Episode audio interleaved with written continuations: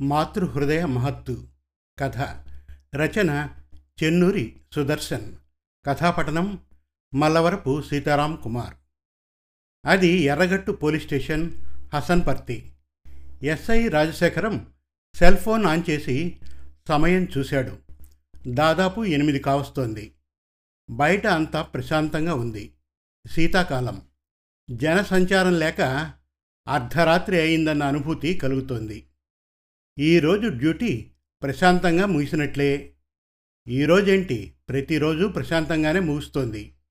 ఈ స్టేషన్లో చేరి దాదాపు నెల రోజులు కావస్తూ ఉన్నా కనీసం కీచులాడుకునే కేసు కూడా నమోదు కాలేదు.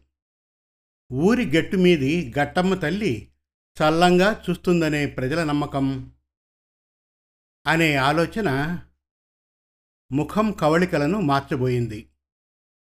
పెదవులు విచ్చుకోబోతున్నాయి. అంతలోనే ఆగమన్నట్టు అతని ఆరవ స్మృతిపథం హెచ్చరించింది. నిజమే ఈ ఉద్యోగమే అంతా. పోలీస్ నిఘంటువులో విశ్రాంతి అనే పదమే లేదు.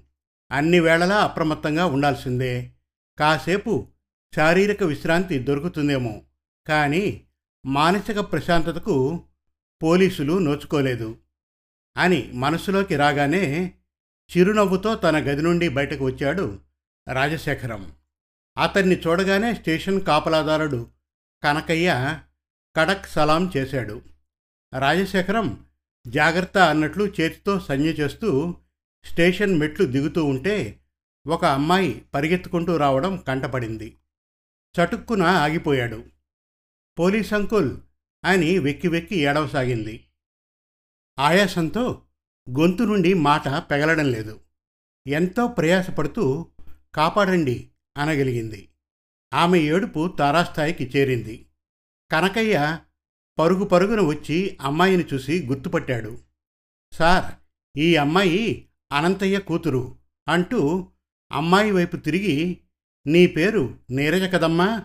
అడిగాడు ఆప్యాయంగా. అవునన్నట్లుగా తలుపింది. ఆమె ఎదలో ఏదో భయం ఆవహించి కంపించిపోతోందని గ్రహించిన రాజశేఖరం భయపడకు అన్నట్లు నీరజ భుజం తడుతూ తన గదిలోకి తీసుకువెళ్ళాడు. కుర్చీలో కూర్చోవడం లేదు. పర్వాలేదమ్మా కూర్చో అంటూ మరోమారు ధైర్యం చెప్పి కూర్చోమన్నాడు. ఇప్పుడు చెప్పు నీరజ ఎందుకు భయపడుతున్నావు? ఎక్కడి నుండి పరిగెత్తుకుంటూ వస్తున్నావు? అని అడుగుతూ నీరజ వంక పోలీస్ చూపులకు పదును పెట్టాడు రాజశేఖరం. బహుశా టీనేజ్లోకి అడుగు పెట్టినట్లుగా కనబడుతోంది తల చెదిరి కుడి బుగ్గపై ఘాటు. అర్థమైంది. భయపడకు నీరజా. కాపాడండి అంటూ పరిగెత్తుకుంటూ వచ్చావు. తప్పకుండా కాపాడుతాను. నువ్వు నా కూతురు లాంటి దానివి అంటూ ఉంటే ఈ మధ్యనే రోడ్డు ప్రమాదంలో చనిపోయిన అతని కూతురు జ్ఞప్తికి వచ్చి కళ్ళు చెమ్మగిల్లాయి. కర్చీఫ్తో ఒత్తుకుంటూ భరోసా ఇచ్చాడు రాజశేఖరం. నీరజ కాస్త తమాయించుకుంది. తను ఆపద నుండి తప్పించుకొని పరిగెత్తుకుంటూ వచ్చి పోలీస్ స్టేషన్ చేరుకోవడం రాజశేఖరం ధైర్య వచనాలు ఆమెను నోరు విప్పేలా చేశాయి. తల వంచుకునే పెదవులు వణుకుతుంటే ఒక్కొక్క పదం నెమ్మది నెమ్మదిగా ఊరి నుండి నీ బావ వచ్చాడు హోంవర్క్ చేయిస్తాడు ఈ రాత్రికి అక్కడే పడుకోవాలి అంటూ నన్ను గదిలోకి పంపింది అమ్మ. అతనెవరో నాకు తెలియదు పోలీస్ అంకుల్ ఎప్పుడూ చూడనే లేదు. నేను అక్కడ పడుకోనని ఏడ్చినా వినలేదు. బయట గడియ పెట్టింది అంటూ ఉంటే నీరజ కన్నీటి బొట్లు నేల మీద జలజల రాలసాగాయి. గొంతు తడారిపోయింది. నీళ్ళ గ్లాస్ అందించాడు రాజశేఖరం. గుక్కెడు తాగి మళ్ళీ చెప్పసాగింది నీరజ. వాని చేష్టలు నాకు భయమేసింది. సెల్ ఫోన్లో బూతు బొమ్మలు చూపిస్తూ నన్ను తన పైకి లాక్కున్నాడు. బాత్రూం వెళ్తానని ఇంటి వెనక్కి వెళ్ళి తప్పించుకొని పారిపోయి వచ్చాను అంటూ రెండు అరచేతులు గుండెలకు హత్తుకుని వణకసాగింది. భేష్ నీరజ నీలా ధైర్యంగా ఎదిరించిన అమ్మాయిలను నేనింతవరకు చూడలేదు. ఇక నీకు వచ్చిన భయమేమీ లేదు. నేను చూసుకుంటాను. వాడెవడో మీ అమ్మ ఎలాంటిదో అన్నీ కనుక్కుంటాను. మీ అమ్మ పేరు ఏంటి? Ademma police uncle. మౌనంగా తలుపుతూ ఫోర్ నాట్ టూ అంటూ పిలిచాడు రాజశేఖరం. అలా కానిస్టేబుల్ నెంబర్తో పిలవడం కద్దు. తన రిలీవర్ రాగానే డ్యూటీ అప్పగించిన కనకయ్య పరిగెత్తుకుంటూ వచ్చాడు. కనకయ్య మనం నీరజ్ ఇంటికి వెళ్దాం జీపు తీ అని హుకుం జారీ చేశాడు. రాజశేఖరం సూచనల మేరకు అనంతయ్య ఇంటికి కాస్త దూరంలోనే జీపు ఆపాడు కనకయ్య. జీపు దిగి అనంతయ్య ఇంటికి దారి తీస్తూ ఉంటే మధ్య మధ్యలో నీరజకు ధైర్యం చెబుతూ అతన్ని అనుసరించాడు రాజశేఖరం. అనంతయ్య ఇంట్లో నీరజ గురించి ఘర్షణ పడుతూ ఉన్నట్లు ఘాటైన మాటలు వినవస్తున్నాయి. తలుపు మీద లాఠీతో టకటకా బాదాడు రాజశేఖరం. అనంతయ్య ఆదెమ్మలు ఉలిక్కిపడ్డారు భయం భయంగా తలుపు తీశాడు అనంతయ్య అతని వెనుకాలే ఆదెమ్మ. పోలీసులను చూడగానే కొయ్యబారిపోయారు. నీరజ ఈమెనా నిన్ను బావ దగ్గరికి పంపించింది? అంటూ అడిగాడు రాజశేఖరం. అవునన్నట్లుగా తలుపింది నీరజ. సార్ వాడు నిజంగానే మా మేనల్లుడు మనోహర్. నీరజ చూడడం ఇదే మొదటిసారి. వాడు పిల్లను ఏమన్నాడో ఏమో భయపడి పారిపోయాడు అని అంటూ ఉండగానే లోపలి గదిలో నుండి గబుక్కున ఒకడు బయటకు వచ్చాడు. సార్ నేను వీళ్ళ మేనలుణ్ణి కాను. అమ్మాయి బోని నీదేనంటూ ఎరచూపారు ఒక రాత్రికి రెండు వేలని రేటు కుదుర్చుకొని వచ్చాను. ఇంట్లో అయితే పోలీసుల రైడింగ్ ఉండదని నమ్మకంగా భరోసా ఇచ్చారు. నాకు కొత్త. అమ్మాయిని ఎలా మేనేజ్ చేయాలో తెలియదు. అమ్మాయి భయపడి పారిపోయింది. అదుగో ఆ అమ్మాయే అంటూ నీరజను చూపాడు మనోహర్. అనంతయ్య ఆదమ్ములు కళ్ళు తేలేయడం. పోలీసులు తాను చెప్పేది నమ్ముతున్నారని గ్రహించిన మనోహర్ గొంతు పెంచాడు. సార్ వీళ్ళది ఇదే వ్యాపారం అనుకుంటాను అంటూ పూర్తిగా అనంతయ్య ఆదమ్మల వ్యవహార శైలి చెబుతూ నేరం శాంతం వారి మీదనే మోపాడు. తనకిదే మొదటి అనుభవమని క్షమించి వదిలేయమన్నట్లు ప్రాధేయపడ్డాడు. ఇదంతా ఇక్కడ తేలే విషయం కాదు అంటూ కనకయ్యను చూశాడు రాజశేఖరం. అతని చూపులు అర్థం చేసుకున్న కనకయ్య బయటకు పరిగెత్తాడు. జీపు తీసుకువచ్చి అందర్నీ ఎక్కించాడు. నీరజను తనతో పాటుగా ముందు కూర్చుండబెట్టుకుని తదుపరి కార్యక్రమానికి ప్రణాళికలు రచించసాగాడు రాజశేఖరం. జీపు రయ్యిన స్టేషన్ వైపు దూసుకువెళ్ళింది. మన్నాడు ఉదయం ఇంటి నుండి నీరజను తీసుకుని స్టేషన్కు వచ్చాడు రాజశేఖరం. నీరజను తన ఆఫీస్ గదిలో కూర్చోబెట్టాడు. ఒక లేడీ కానిస్టేబుల్ను తీసుకుని నేరుగా అనంతయ్య ఆదెమ్మలు ఉన్న లాకప్లోకి వెళ్ళాడు. ఎస్ఐని చూడగానే గజగజ వణుకుతూ ఇద్దరూ లేచి నిలబడ్డారు. తనదైన శైలిలో లాఠీని గాల్లో ఊపుతూ ఆదెమ్మను కోపంగా ఒక చూపు చూశాడు. సిగ్గులేదు కన్న బిడ్డను పడుపు వృత్తిలోకి దించుతావా? నువ్వేందిరా? అంటూ అనంతయ్యను చూస్తూ బిడ్డ సంపాదిస్తే కూర్చొని తిందామని చూస్తున్నావా? అని లాఠీతో బెదిరించాడు రాజశేఖరం. నీరజ మా బిడ్డ కాదు సార్ అన్నాడు అనంతయ్య. ఆ మాటతో పౌచ్లో ఉన్న రివాల్వర్ పేలినట్లు ఫీల్ అయ్యాడు రాజశేఖరం. నిజం సార్ ఆదమ్మ నేను రాత్రంతా బాగా ఆలోచించి ఇక ఇలాంటి వృత్తి మానేద్దామని నిర్ణయించుకున్నాం. కల్లా కపటమెరుగని పిల్లల జీవితాలు నాశనం చేద్దామనుకున్న మాకు ఏ శిక్ష పడ్డా అనుభవిస్తాం. అందుకే నిజం చెప్తాను అంటూ కన్నీళ్ళు పెట్టుకోసాగాడు. రాజశేఖరం లాఠీ కొసను అనంతయ్య గవద కింద పెట్టి ముఖాన్ని లేపాడు. ఏమిటా నిజం చెప్పమన్నట్లు? అనంతయ్య రెండు చేతులు ప్రాధేయపూర్వకంగా జోడించి చెప్పసాగాడు. కళ్ళ నుండి నీళ్ళు ధారాళంగా కారుతూనే ఉన్నాయి. సార్ మా స్వగ్రామం విజయవాడ దగ్గర చిన్న పల్లె. ఏడేళ్ళ కిందట నాగులు అనేవాడు ఈ అమ్మాయిని అమ్ముతానని తీసుకువచ్చాడు. ఆ సమయంలో అమ్మాయి స్పృహ లేకుండా ఉంది. అడిగితే అమ్మాయి మగత నిద్రపోవాలని ఇంజెక్షన్ ఇచ్చానన్నాడు. ప్రాంతాలను పరిసరాలను మర్చిపోవాలని దాదాపు మూడు నెలలు ఇలాగే ఇంజెక్షన్లు ఇచ్చుకుంటూ తిప్పానన్నాడు. అమ్మాయికి మరో గంటలో మెలకు వస్తుందని అంతవరకు ఇక్కడే ఉండి డబ్బు తీసుకువెళ్తానని భరోసా ఇచ్చాడు. నాగులు అన్నట్లుగానే మరో గంటలో కోలుకుంది.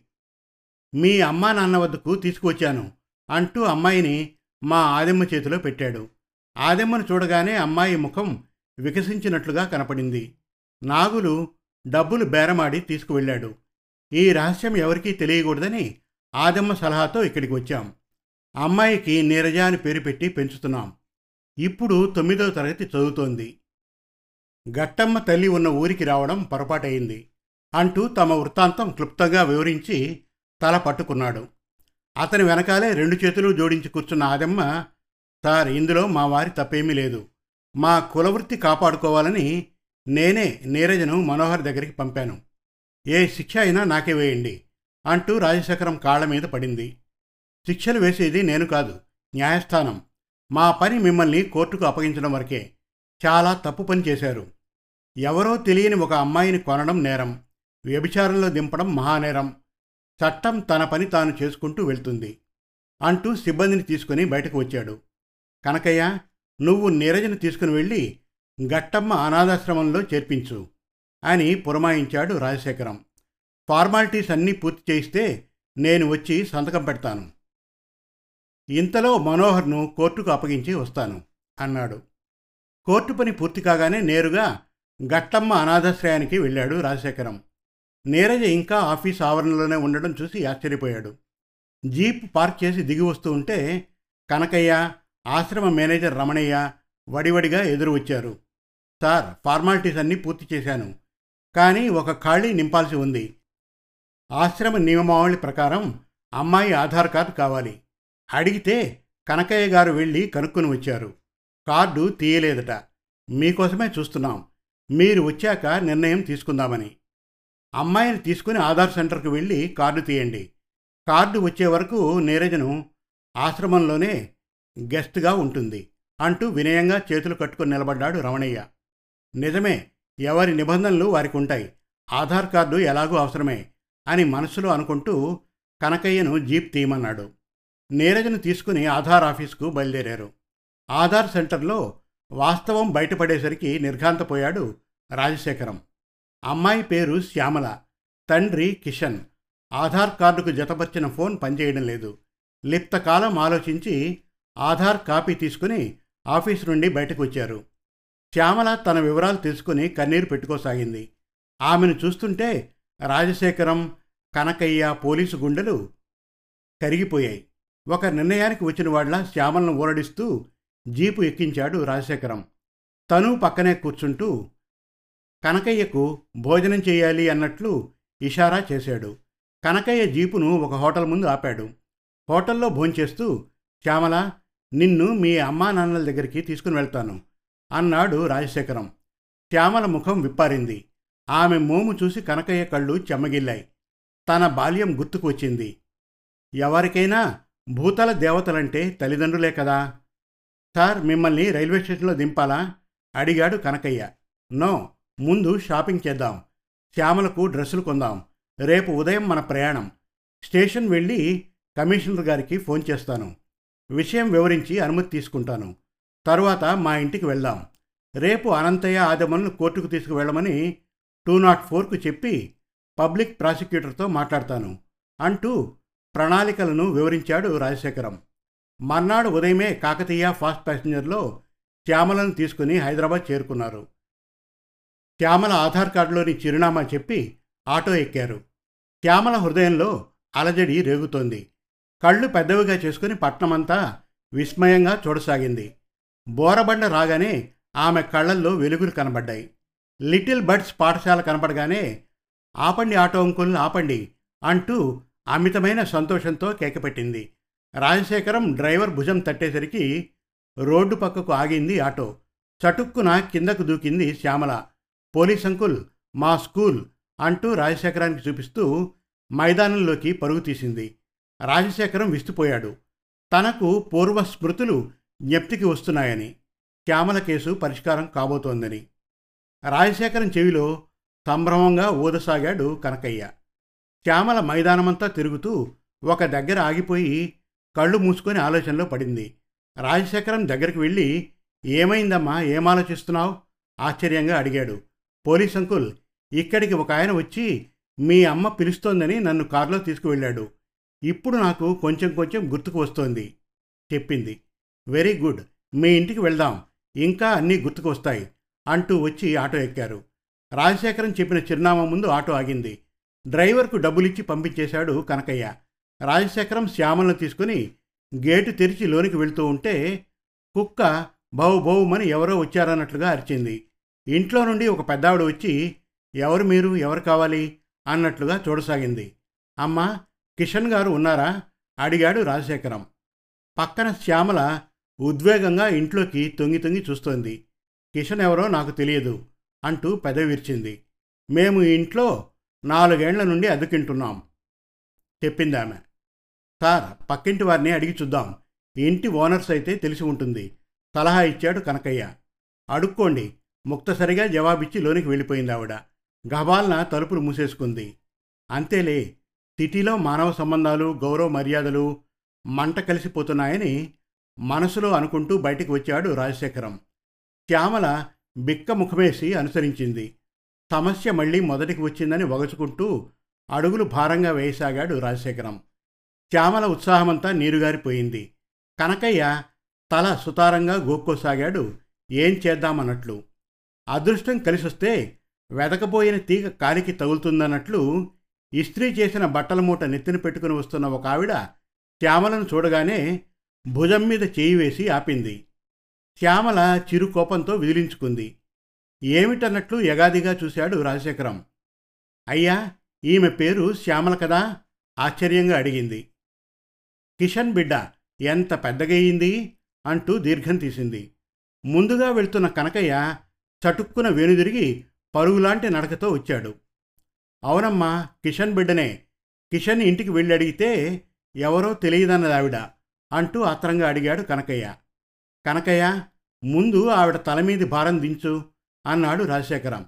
పర్వాలేదయ్యా నేను దించుకుంటా. పెద్ద బరువేమీ లేదు మాకు అలవాటేగా చిన్నగా నవ్వుతూ మూట దించుకుంటూ ఉంటే కనకయ్య సాయం చేశాడు. అయ్యా మీరెవలు? శ్యామలకు ఏమవుతారు? అంటూ ప్రశ్నలు కురిపించింది మడేలమ్మ. మేము పోలీసులం మా పెద్దసారు అంటూ రాజశేఖరాన్ని చూపించాడు కనకయ్య. శ్యామలను చూడక చాలా రోజులయ్యిందా? అడిగాడు. పోలీసులం అనగానే మడేలమ్మకు విషయం అర్థమైంది. అవును సార్ నేను కిషన్ ఇంటి చాకల్దాన్ని శ్యామలను ఎవరో అని చేతివేళ్ళ గీతలను లెక్కేసుకుంటూ ఏడేళ్ళ కిందట ఎత్తుకుపోయిండ్లు. పాపం కిషన్ శ్యామల మీద మానాది పెట్టుకుని మళ్ళా ఏడాదికే కాలం చేసిండు. కిషన్ భార్య భారతమ్మ ఇక్కడ ఉండబుద్ధి కాక పెద్ద బిడ్డను తీసుకుని తల్లిగారింటికి పోయింది. ఇల్లెక్కడా? ఉద్వేగంగా అడిగాడు రాజశేఖర్. ఇక్కడ కాదు సార్ హుజూరాబాదు ప్రతాపోళ్ళవాడ అని చెప్పింది. రాజశేఖరం కనకయ్య ఒకరి ముఖం మరొకరు తెల్లబోయి చూసుకోసాగారు. కిషన్ అత్తగారిల్లు అంటే ఎవరైనా చెబుతారట. అంటూ మరో తీయని మాట అందించింది మడేలమ్మ. శ్యామల ఈమెను గుర్తుపట్టావా? అడిగాడు రాజశేఖరం. లేదన్నట్లు తల అడ్డంగా ఊపుతూ పెద విరిచింది శ్యామల. సరేనమ్మా మంచి సమాచారం ఇచ్చావు అన్నాడు రాజశేఖరం. అయ్యా తప్పకుండా శ్యామలను భారతమ్మ ఉడికి చేర్చండి. మీకు పుణ్యముంటుంది అంటూ రెండు చేతులు జోడించి దండం పెట్టింది. బట్టల మూట నెత్తిన ఎత్తుకుని ముందుకు సాగింది. ఇంతలో కనకయ్య వస్తున్న ఆటోను ఆపాడు. సార్ ఎటు తిరిగి మళ్ళీ మనం మన ప్రాంతానికే పోతున్నాం. ప్రతాప్ వాడలో నాకు స్నేహితులున్నారు. అని శ్యామల దిగులును మాయం చేసే ప్రయత్నం చేస్తూ ఆటో ఎక్కాడు కనకయ్య. హుజూరాబాద్ బస్టాండ్లో బస్సు దిగేసరికి సాయంత్రం దాదాపు ఐదయింది. ప్రతాప్ వాడ దగ్గరే సార్ నడుద్దాం అని కనకయ్య ప్రతాప్ వాడకు దారి తీస్తూ శీతాకాలం కదా తొందరగానే కనుమసుకు అవుతోంది అంటూ నడకలో కాస్త వేగం పెంచాడు. ప్రతాప్ వాడలో నడుస్తుంటే అంతా వీరిని ఆశ్చర్యంగా చూడసాగారు. శ్యామలను చూస్తూ ఈ పిల్ల వరమ్మ మనవరాలు మాదిరిగానే ఉంది అని ఒకరు అవును భారతమ్మ బిడ్డనే అని మరొకరు ముక్కు మీద వేలేసుకుని చూడసాగారు. రాజశేఖరం మనస్సు తేలిక పడసాగింది శ్యామల వాళ్ళను గుర్తుపడుతున్నావా? అడిగాడు కనకయ్య. తల అడ్డంగా ఊపింది.